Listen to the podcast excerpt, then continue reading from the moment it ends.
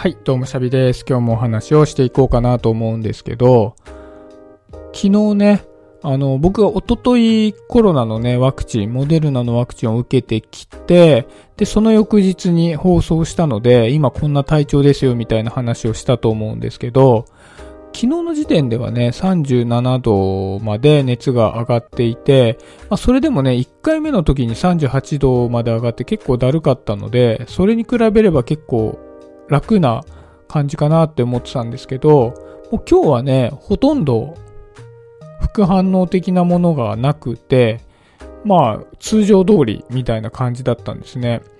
だから僕にとっては結構副反応って2回目の方が強く出るって聞いていたんですけど、2回目の方が楽でしたね。1回目も2回目もやっぱり翌日が一番、まあ、反応がでかかったんですけど、ただその熱の上がり具合がね、2回目の方がちっちゃかったので、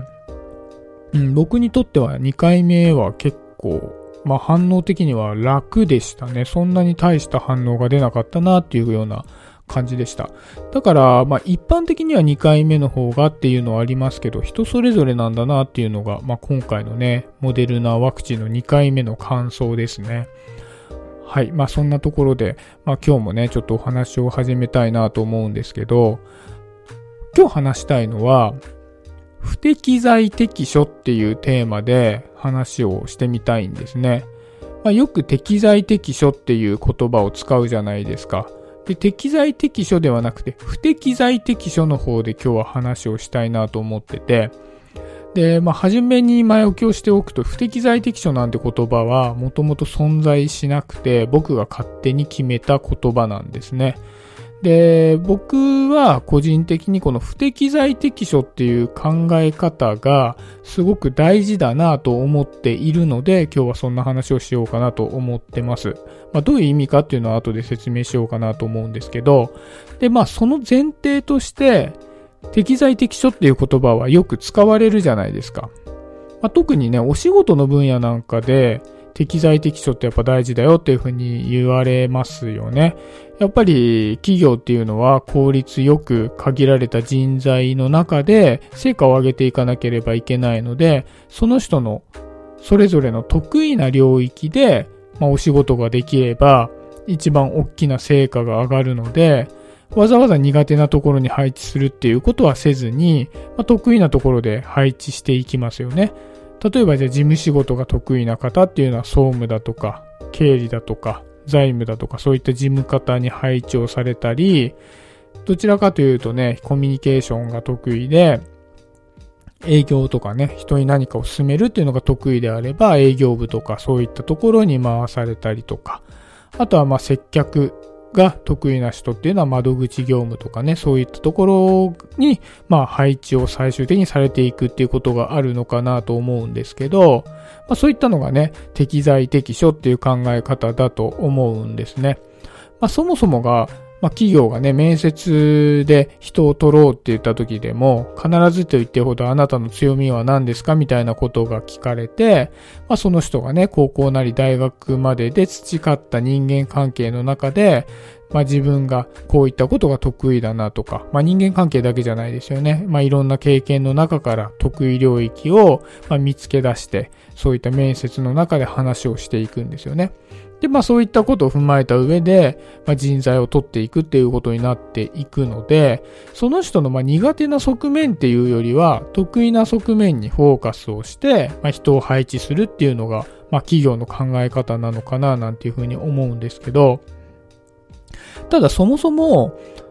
まあ、得意領域っていうのは何かを試してみないと見つからないわけじゃないですか。で、じゃあ、就職をして働いた時に常に適材の部分、自分の強みの生きる部分で、まあ、仕事ができたんであれば、それはすごく楽だし、ハッピーなのかもしれないけども、一方で新たな可能性みたいなものっていうのはなかなか見つかりづらくなってきてしまいますよね。苦手だと思ってた部分の中でも得意分野っていうのは見つかるかもしれないわけですから。で、ちなみに僕は今ずっと、まあ昔から営業職をしているんですけど、実はまあ営業志望で今の職場に入ったわけではなくて、まあ、試験を受けて入ったわけですけど、その試験を受けた時点では、まあ、選べなかったんですよね、部署が。で、僕は営業が得意だなんてことは全く思ってなかったんだけども、まあ、営業職の方にコンバートされてしまったので、まあ、仕方なしに営業を始めたんですよね。まあ、言ってしまえばいやいや。なんですけど、実際は僕にとって営業っていうのは結構、仕事としては得意分野だったなというのを、あが、後で分かって、で、まあじゃあここに配置されてよかったなっていうふうには最終的には思ったんだけども、入った時点では得意だなんて全く思ってなかったわけですね。まあそういった具合に何が得意かっていうのは意外とやってみなければわかんないですよね。だって僕は転職組なので今の会社に26の時に就職したわけですけど、26になるまでは営業が自分にとって好きな領域であるっていうことはわからないまま来て、で、実際やってみたら結構好きだったっていうところになるので、意外といくつになっても新しく自分の好きな分野っていうのは見出す余地はあるんじゃないかなっていうふうに思うんですね。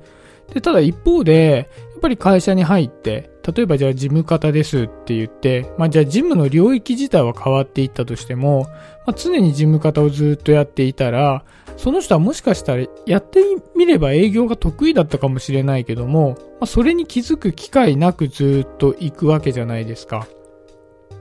で、それって結構もったいないと思うんですよね。僕は逆に事務方やったことないですし、ただまあ事務処理っていうのはね、どんな仕事にもついて回るので、まあ、やっってみた限りでは明らかに事務は苦手なんですけど、でも実際どっぷりと使ってみたら得意だとか、なんかそういったこともあるかもしれないし、まあ営業と事務だけじゃなくて、まあいろんなね、マネージメント的なこととか、まあいろんなことが、まあ仕事にはあるわけですけど、いろんな領域をね、体験してみれば、いろんな自分の、まあ、良さとか強みに気づく機会があるので、いろんなことをね、やってみる機会っていうのは絶対大事だなっていうふうに思うんですね。ただ会社って仕事を選ぶっていうのがなかなか難しいので、そういったことをやってみるっていう機会がないっていう、まあ残念さも一方であるような気がするんですね。なので、やっぱりこれいくつになってもそうだなと思うんですけど、私生活の中で自分の苦手領域だとか、今までやってきていない領域を体験してみるっていうのがすごく大事だなと思っていて、で、まあ、例えば趣味で個人的に始めてみるでもよし、まあ、今なんかね、コミュニティがいっぱいあるので、コミュニティに入ってみて、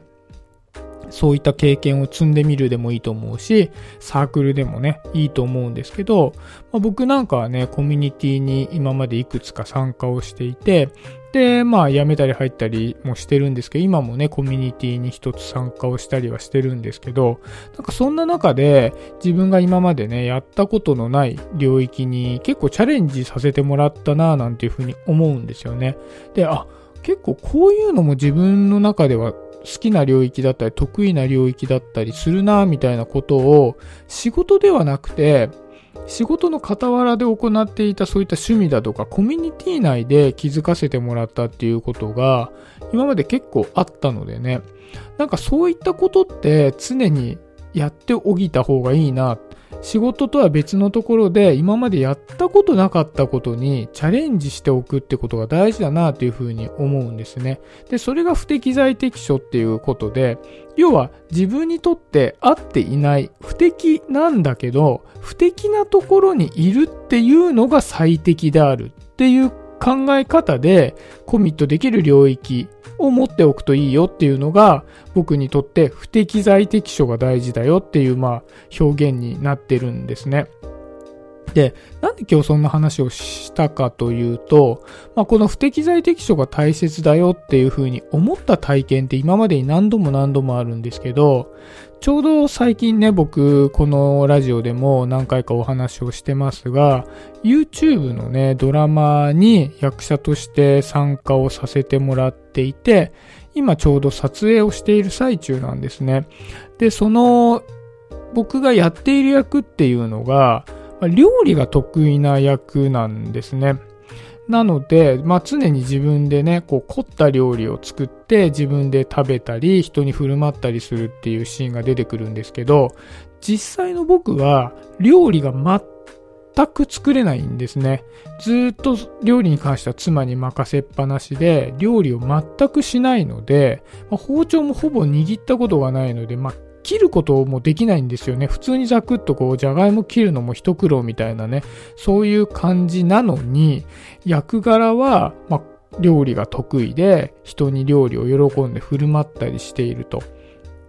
で、シーンの中には、やっぱり自分が何かを切ったり、炒めたり煮たりみたいなね、なんかそういうシーンも出てくるので、まあその全体を見せるわけではないですけど、まあやらなきゃいけないんですよね。で、まあシーンだけなんとかしようと思うんであれば、なんかいろいろやりようがあるんですけど、まあ実際にこう、僕が包丁握ったりしてみると、まあ、思いのほかできないんですよね。まあ、今まではだって握った、握ろうとも別にしてこなかったから、あ、こんなに苦手なんだっていう風に思うこともそれほどなかったんだけども、いざこうそういう撮影を通して、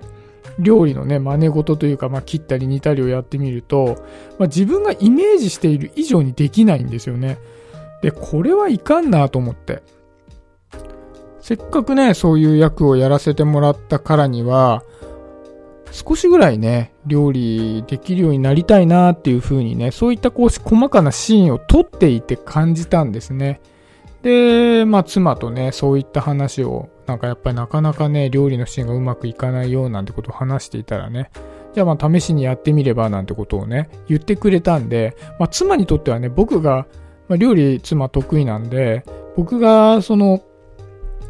ね、キッチンに立つって、もう旗迷惑で仕方ない話ではあるのに、そういったこと言ってくれたんでね、あ、じゃあ試しにやってみたいよと、まあ、言って、でね、あの、この間もちょっとこう、ポトフをね、作る手伝いみたいなことをしたりしたんですよね。で、そうすると、やっぱり、やってみるとね、こう、なかなかうまくできないことに、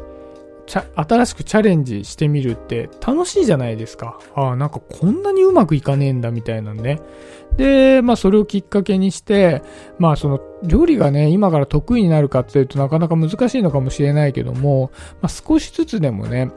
まあ、今まで全くやっていなかった料理ってものに触れてみて、何かしらね、こう、全く作れない状態ではなくて、少しね、こう上達して作れるようになりたいなと思って、これから少しずつね、勉強していこうかなと、練習していこうかなっていうふうに今思ってるんですね。で、これなんかまさしく、ね、家庭内での不適材適所なわけじゃないですか。僕が全くやったことない料理を、ね、妻は料理が得意なのにもかかわらず僕がそこに入ろうとしているって、はっきり言って手間ばかりが増えるんだけども、あえてそれをやってみることで、もしかしたら僕は、あ、こういうのは好きなんだなってことに気づくこともあるかもしれないし、もし万が一のことがあった時に僕が少しでもね、料理ができていたら家庭がこううまく、例えば妻が体調が悪い時とか忙しい時に、まあ変わって、あの、できる分野っていうのが増えてきたりもするので、まあ最終的にはね、僕今、今に関してはもうマイナスしかないかもしれないけどね、妻にとっては教えなきゃいけないから。でもこういった新たな領域にチャレンジしてみるっていうことがなければ、もう自分が今できるぞと、得意だぞって思っている以上のことっていうのはなかなか身につかないので、まあ、はじめね、結構誰、誰かに手お手数をかけてしまったり、自分にとってもね、なかなかうまくできないでストレスだなってことがあったとしても、そういったことを、不適材なことを、ある程度何かしら続けていくっていうことは大事だし、今まで苦手だと思っていたことが苦手じゃなくなって、で、もっと言ってしまえば得意であるっていう領域が増えたりして、で、今まで、まあ、もともと得意であったことっていうのと掛け算になって、その得意領域がさらに伸びるっていうこともあるかもしれないじゃないですか。じゃあまあ、めちゃめちゃ安易な例を言ってしまえば、例えば僕が料理をね、ある程度経験を積んで料理の知識が増えていけば、例えば営業の時にお客さんと趣味の料理の話っていうのは今までよりできるようになったり、まあそういったことも出てくるわけじゃないですか。だから、やっぱり今までやってこなかったことっていうのが、チャレンジできる場所っていうのを作っておくのは大事だし、そういったチャレンジをしてみようっていうふうに、まあ、思える空間に身を置くっていうのも大事だなと思ったんですよね。今回の僕の例でいくと、ドラマに、出演させてもらったことがきっかけになって、料理っていうキ,、あのー、キーワードを得ることができて、で、それを妻と話していたらやってみたらっていうふうに言ってもらえたと。で、まあ家で料理に挑戦してみるっていうフィールドをもらえたことで、新しくチャレンジする領域が増えたぞっていう流れがあるわけで。なんかそういった自分が新しいことにチャレンジしたいなって思える空間と、実際にそれを実践させてもらえる場っていうのを持っておける方が、今後のね、人生こういろいろやれることも増えていくし、得意分野も増えていくし、得意なことと得意なことをこう折り合わせてやれることもどんどん増えていくような気がするので、今日はそんな話をさせていただきました。はい、今日は不適材適所という僕が勝手に作った言葉についてお話をさせていただいております。はい、今日はそんなところで終わりにしようかなと思っております。今日もありがとうございました。シャビでした。バイバーイ。